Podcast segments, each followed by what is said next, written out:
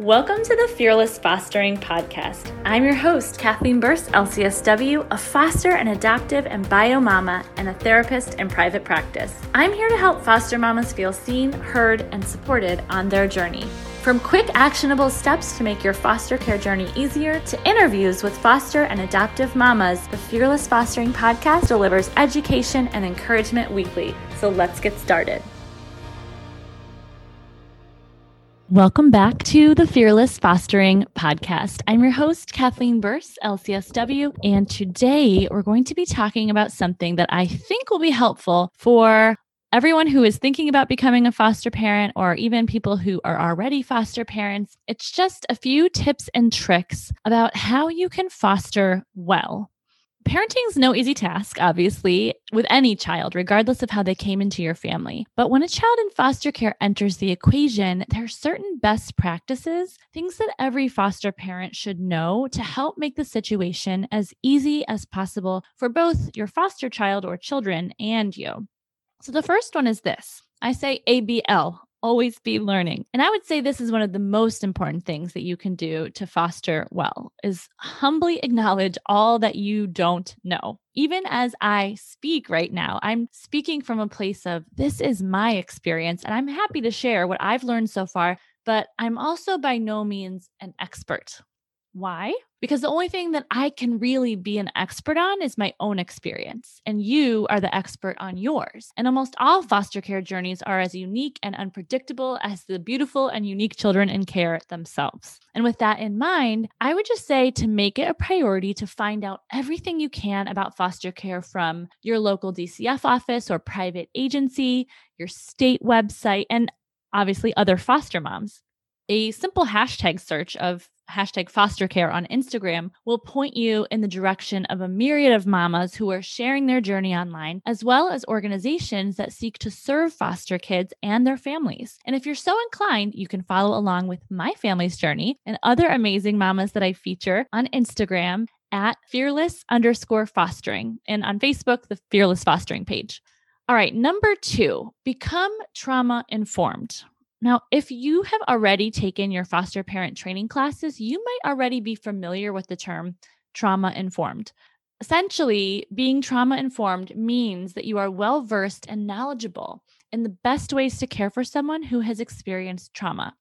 And just so we're all on the same page, every single child in foster care has experienced trauma. No ifs, ands, or buts regardless of the circumstances that led to a child being brought into foster care, even if they were born essentially into foster care, they have experienced trauma.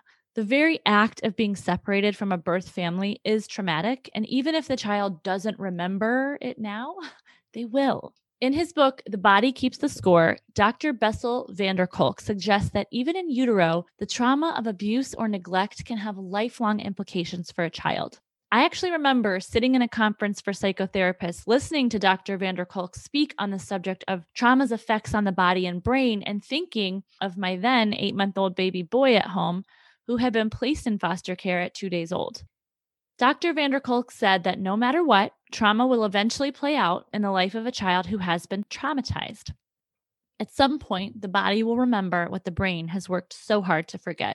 Now, my sister, who's also a therapist, was sitting next to me at the time and she just could see that I was getting a little upset. So she squeezed my hand as silent tears ran down my cheeks. Just thinking about what a terrible reality to have to cope with as a child and as a family.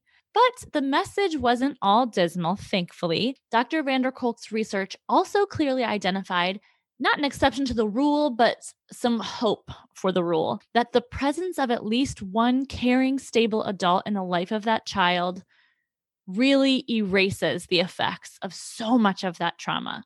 So when I heard that again, the tears came. Now, honestly, if that's not a reason to step up and step into the lives of foster children, I do not know what is. Okay, as I noted in the first point, also, we can never know everything there is to know about trauma, but we can commit ourselves to learning the best ways to care for and understand trauma and the ways it plays out in children of all ages. Rest assured, I plan to do many more episodes in the future on this very topic, so stay tuned. Okay, last but not least, appreciate the good days and let the bad days go. Yes, here's another encouragement to continually be working on something But this one goes for all parents, regardless of whether or not you currently have foster kids in your home. There are always going to be good days, days where we feel like mom goals, the days where everyone gets to school on time or at least logged into virtual school, teeth brushed, lunches packed, and no one lost their you know what. The days where you whip up a delicious meal that everyone loves and no one complains about and gets cleaned up promptly after dinner is over. Yeah, there'll be those days. But then there's also going to be those other days. You know the ones. The days where the occasional beep does get lost because you didn't sleep the night before because kids were up with wet beds or nightmares in the middle of the night. The days where you step on Legos and accidentally curse despite your best efforts to keep the language G rated. The days where, well, I mean, you know what I mean. You get the idea. And when those days happen, and you know they will, you just have to let it go. And so do I. Remind yourself of the things that went right at the end of every day rather than focusing on the things that didn't go so well. There will always be things that didn't go well, right? Despite our best efforts to be organized and cool as cucumbers, the you know what occasionally does happen to everyone. So let's not fixate on it. You're doing a very, very hard thing, and you're doing it with love and grace and strength. And no one ever said that you had to do it perfectly. And as I'm sure you know by now, perfection doesn't exist anyway, so please give yourself grace. Okay, I have a ton more tips and tricks I'd love to share with you about how to foster well, but I'm going to save them for another day. For now, let me just end by saying that I see you, I am here for you, and I'm so proud of you. Let me know if you have any questions or concerns. I am always here to help. And before I let you go, I want to let you know there is a free virtual self care retreat for foster mamas on my website, fearlessfostering.com. It's all yours for the taking. It's a whole day planned out. You can do it from anywhere. It won't cost you a dime, and you're going to feel so encouraged and so rejuvenated after you put it into place. So check it out on fearlessfostering.com, and I will see you next time.